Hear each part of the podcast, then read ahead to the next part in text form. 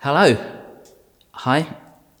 Today we're going to be continuing our series in James, and we're going to, and today is all going to be about looking in the right place. Have you ever been looking for something and you can't find it? And that's not just because you're having a, what's sometimes known as a man look, it's because it's not actually where you're looking for it. So we're going to be considering together this morning, are we looking in the right place? Uh, I'm going to read James 4, verses 1 to 10 to you now, and then we'll have a look at them, those verses together. So, what causes fights and quarrels among you? Don't they come from the desires that battle within you? You desire, but you do not have, so you kill. You covet what you cannot get, but you cannot get what you want, so you quarrel and fight. You do not have because you do not ask God. When you ask, you do not receive because you ask with wrong motives, that you may spend what you get on your pleasures. You adulterous people, don't you know that friendship with the world means enmity against God? Therefore, anyone who chooses to be a friend of the world becomes an enemy of God. Or do you think Scripture says without reason that he jealously longs for the Spirit he has caused to dwell in us? But he gives us more grace. That is why Scripture says God opposes the proud but shows favour to the humble. Submit yourselves then to God. Resist the devil, and he will flee from you. Come near to God, and he will come near to you. Wash your hands, you sinners, and purify your hearts, you double minded. Grieve, mourn, and wail. Change your laughter to mourning and your joy to gloom. Humble yourselves before the Lord, and he will lift you up. So at the end of chapter 3, uh, which funnily enough was just before the start of chapter 4, we were looking at living our lives based on the right kind of wisdom. God's wisdom makes us peace lovers, producing a harvest of righteousness. And if we ignore the added chapter demarcation for now, uh, we can see James flowing from writing about how God's wisdom leads to good fruit and a harvest of righteousness into challenging this fighting and quarrelling that must have been going on uh, amongst those to whom he is writing, the early scattered Jews. Uh, so as he continues his approach of intrinsically linking their faith and their actions, and of calling them to calling out the mistakes they're making, pointing them to the real answers, both in terms of belief and behaviour, and we're going to continue to look in that flow as well. So in verses 1 to 3, James starts confronting these behaviours, the fighting and the quarrelling. And he starts to trace it back to say, why are they fighting and quarrelling? And we find that he gets to their unmet desires. They desire and they covet. What he doesn't explicitly say is what all these desires are and whether they're good ones and godly ones or whether they're evil desires. Back in chapter 1, Ben talked to us about this battle that is going on in each of us, rooted in the desires, each person being tempted when they're dragged away by their own evil desire and enticed. There is a battle going on in each of us between these godly and non godly desires. If we go back to Exodus, uh, the word covet reminds us of the 10th commandment, doesn't it? You shall not covet anything that belongs to your neighbour. We all know what it's like to want something that someone else has got and that we haven't got. But is James suggesting that their desires are wrong? Let's just look for a moment at that uh, case study gold uh, that is Joseph and his brothers. So in Genesis 37, read a bit to you. Uh, in verse 3, it says, Now Israel loved Joseph more than any of his other sons because he had been born to him in his old age, and he made an ornate robe for him. When his brothers saw that their father loved him more than any of them, they hated him and could not speak a kind word to him. And, and if we just skip forward to verse 20, they take it to the next step with, with a new plan. Um, and they say, here comes that dreamer. Come now, let's kill him and throw him in one of those cisterns. Envy and jealousy, they're at the start of that. And it leads to hostile action. It leads to verbal and, and potentially physical damage towards Joseph. Now, thankfully, due to Reuben's intervention, that outcome is averted. But we see the connection James is making between the desire that then moves on to quarreling and can end up with killing. But let's look at what Joseph's brothers were actually desiring. What did they really want? They wanted to know that their father really loved them. I guess amongst all of us listening, there'll be a, undoubtedly a large range of experience of relationships with fathers, a mixture of, of good and bad in there. But we can all identify with that desire to know that we are loved by a good father. Joseph's brothers don't seem to be confident in this knowledge of a loving father, although I'm sure uh, he would have expressed love towards all of his sons. Uh, it doesn't say that he didn't. And we can see that, they've got this, you know, genuine unmet desire there. But we can see that they look to solve it with their own ideas. They come up with their own plan that involves killing Joseph. Back to James, he directs the scattered Jews here back onto the right path with the simplest of advice, really ask God. So we can deduce that at least some of the readers' desires were good and they were unmet. And we have James's addendum there to instruct them to pray from the right motive. So I guess that covers ruling out those desires that aren't from God. We don't need to pray about them. So, what would God's, what would Joseph's brothers' actions have looked like if they'd taken the option to say, Lord, we're not convinced our Father loves us. What, what would you advise uh, us to do about that? Um, and we can ask uh, ourselves that question, can't we? Uh, am, I looking in the wrong place for my unmet desires? Am I forgetting to ask God? Maybe there's something you're finding difficult in life at the moment. Maybe School is tough. There's sometimes where you just don't want to get up and go in. Uh, maybe at work, your, your manager's just not treating you right. Maybe your housing situation needs to change.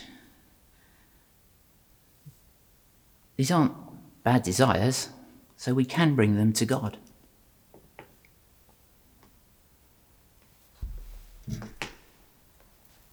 This is my uh, my wedding ring. We're going to move on and look at what James goes on to next, which is the theme of marital imagery. He's looking at the same theme, but, but now using marital imagery. Let me read it again, this bit to you. You adulterous people, don't you know that friendship with the world means enmity against God? Therefore, anyone who chooses to be a friend of the world becomes an enemy of God. Wow. Talk about ramping it up a notch. This isn't a statement that can be ignored, is it? It's brutal. It's a, a massive wake up call to those that would have heard it originally. He's calling them cheats, adulteresses, those who look elsewhere rather than to their husband. There's no kind of watering it down or making this more palatable.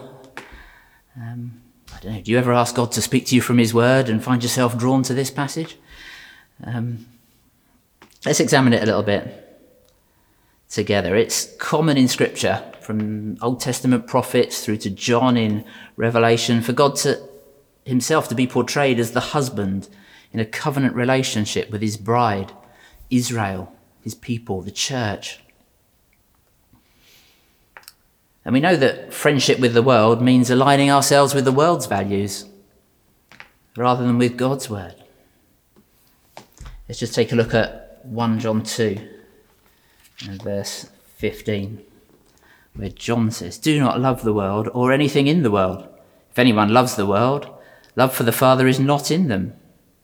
For everything in the world, the lust of the flesh, the lust of the eyes, and the pride of life, comes not from the Father, but from the world. The world and its desires pass away, but whoever does the will of God lives forever. Recently, two of our members, Joe and Molly, began their marriage. You may be able to see the beautiful ivy aisle behind me that they walked down.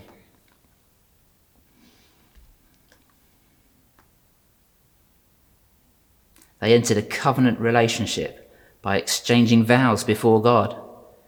Now, a husband and a wife. Not just because they feel in love at the moment, because they've committed to an exclusive relationship, for better, for worse. They swap rings as well, as a sign. This is modelled on God's idea of an exclusive relationship with us. One where He says, I'm all in. I'm never leaving. How about you? We could even go back to the book of Hosea and see what a committed love from God to his people looks like. He continues to pursue them there, even though they're unfaithful to him. His love for us is such that he'll never abandon us.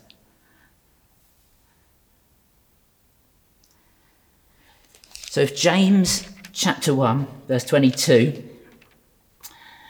uh, do not merely listen to the word and so deceive yourself, do what it says. If that verse sums up the whole book of James, then these verses that we're looking at today are perhaps right in the center of the book and if not, certainly a huge crescendo. Because here he goes straight to the heart of life. He makes it pretty black and white, doesn't he? He says, if we're not looking solely to him, then we're adulteresses. Boom. Wake up. We really shouldn't be surprised that James uses such blunt language to describe the times where the recipients of the letter are not looking to God for what they need you adulterous people. It's because of his great love for us. He loves us so much. Of course, he's not prepared to share us. As we grasp the height and depth and width and truth of his love, reason dictates that we stop looking elsewhere. He's asking them why they are continuing to look to worldly wisdom when they have access to the wisdom of God. They're looking in the wrong place. God is the answer. He is saying that He is the one who loves you. He's proven it, so come to Him. Stop looking elsewhere. You don't need anything extramarital. All the love you need can be found in this relationship with your loving Heavenly Father. We've seen from James and John there that they're both warning that the things of the, in the world that we're inclined to look to for our well being are dissatisfying, distracting, often destructive and ultimately disappointing. The new covenant that God offers us is this redeemed relationship with the Father, one that is sealed not with a ring, but with the blood of his Son, Jesus. And it is enough, it is complete. It costs you nothing, and it costs you everything. You enter it like a marriage all in. No prenuptial agreement, no small print, no terms and conditions from our side, no limits, no no go areas, no sense of trying to retain some control or attempting to exert some authority in our relationship with Him. No. He makes a covenant of love with us, and when we receive that covenant, we have found what we're looking for. But this did present them with a challenge, those that were first listening to this. How could they keep this standard of wifely perfection? Kindly and compassionately, the Father confirms clearly how he'll equip them for this impossible task in verses 5 and verses 6. It's like God saying, You can't keep it, but I can do it in you, my son, my daughter. I can do it in you. So, firstly, he says, Here's my power. My Holy Spirit. He jealously longs for the Spirit he has caused to dwell in us. When Peter is explaining to the crowd what's just happened at Pentecost, he quotes Joel In the last days, God says, I will pour out my Spirit on all people. And Peter also said, Repent and be baptized, every one of you, in the name of Jesus Christ for the forgiveness of your sins, and you will receive the gift of the Holy Spirit. And as Jesus says in Luke 11, how much more will your Father in heaven give the Holy Spirit to those who ask him? And secondly, he says, Here's grace. More than enough. The Bible is packed with the message of grace absolutely full of it. Just one place to quickly look is Romans chapter 5.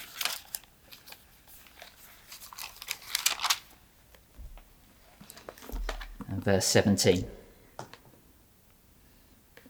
For if by the trespass of one man death reigned through that one man, how much more will those who receive God's abundant provision of grace and of the gift of righteousness reign in life through the one man, Jesus Christ. That abundant provision of grace. Clearly, they uh, and also we are in need of continuous grace to overcome our sinfulness. So it's important to hear again that He gives us more grace.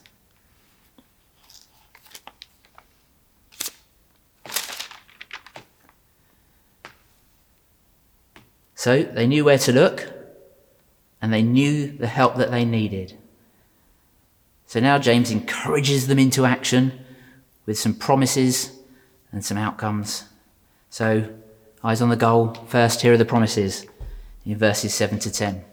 The devil will flee, God will come close, your sins will be forgiven, you'll become single minded for the things of God, and you will be lifted up. I'm here for that. Who else is? So within these same verses, there are seven opportunities for faith filled action. Humble themselves, submit to God, resist the devil, come near to God, confess their sins, stop being adulteresses to God, stop looking elsewhere, don't treat it as a laughing matter, take it seriously, and once again, humble themselves. They're all necessary, they're all full of promise. And if we're going to partner our deeds with our faith, then we'll want to do all of these, and we will enjoy the fruit of those promises. Such great promises. That just to focus on one of these, mainly because it's in there twice, right? The beginning and end, sandwiched uh, there. So, verse 6, which is quoting Proverbs 3, verse 34, which says, The Lord opposes the proud, but gives grace to the humble. And then in verse 10, it says, Humble yourselves before the Lord, and he will lift you up. I wonder how many of the readers of this original letter humbled themselves. Looking back in Deuteronomy, we can see the Lord humbled the Israelites, causing them to hunger, and then feeding them manna in the wilderness. But James seems to suggest to his readers here that they've got an opportunity to choose to humble themselves. They don't need to wait for God to do it. Go back to Joseph's brothers. They certainly got their moments of humility in Egypt, bowing down to Joseph. But in that, they also receive full grace and restoration. They each go on to become the leader of a tribe of Israel. So, as surely as they were humbled, they were lifted up.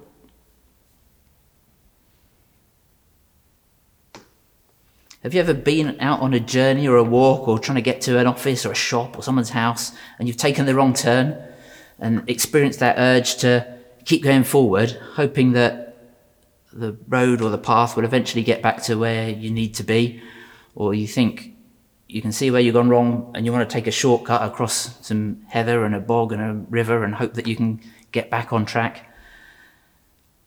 And do you ever think, I wish I'd just turned round, gone back to where I went wrong, and started again on the right path? Humility means admitting that we need help, that we're not the answer to our own problems. It allows us to lay down our solutions, our own plans, how we think life should work, what we think's fair. It confronts our pride and it allows us to receive the Holy Spirit's power. And with the Spirit dwelling in us, then it means expecting to be lifted up. That He will sustain us during the trials, enable us to persevere through suffering, that He'll come close, that He will provide.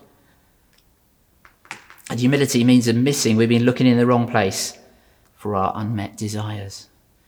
Where we've been looking to the world, not asking God, it allows us to return to Him check that our desires are His, and look only to Him.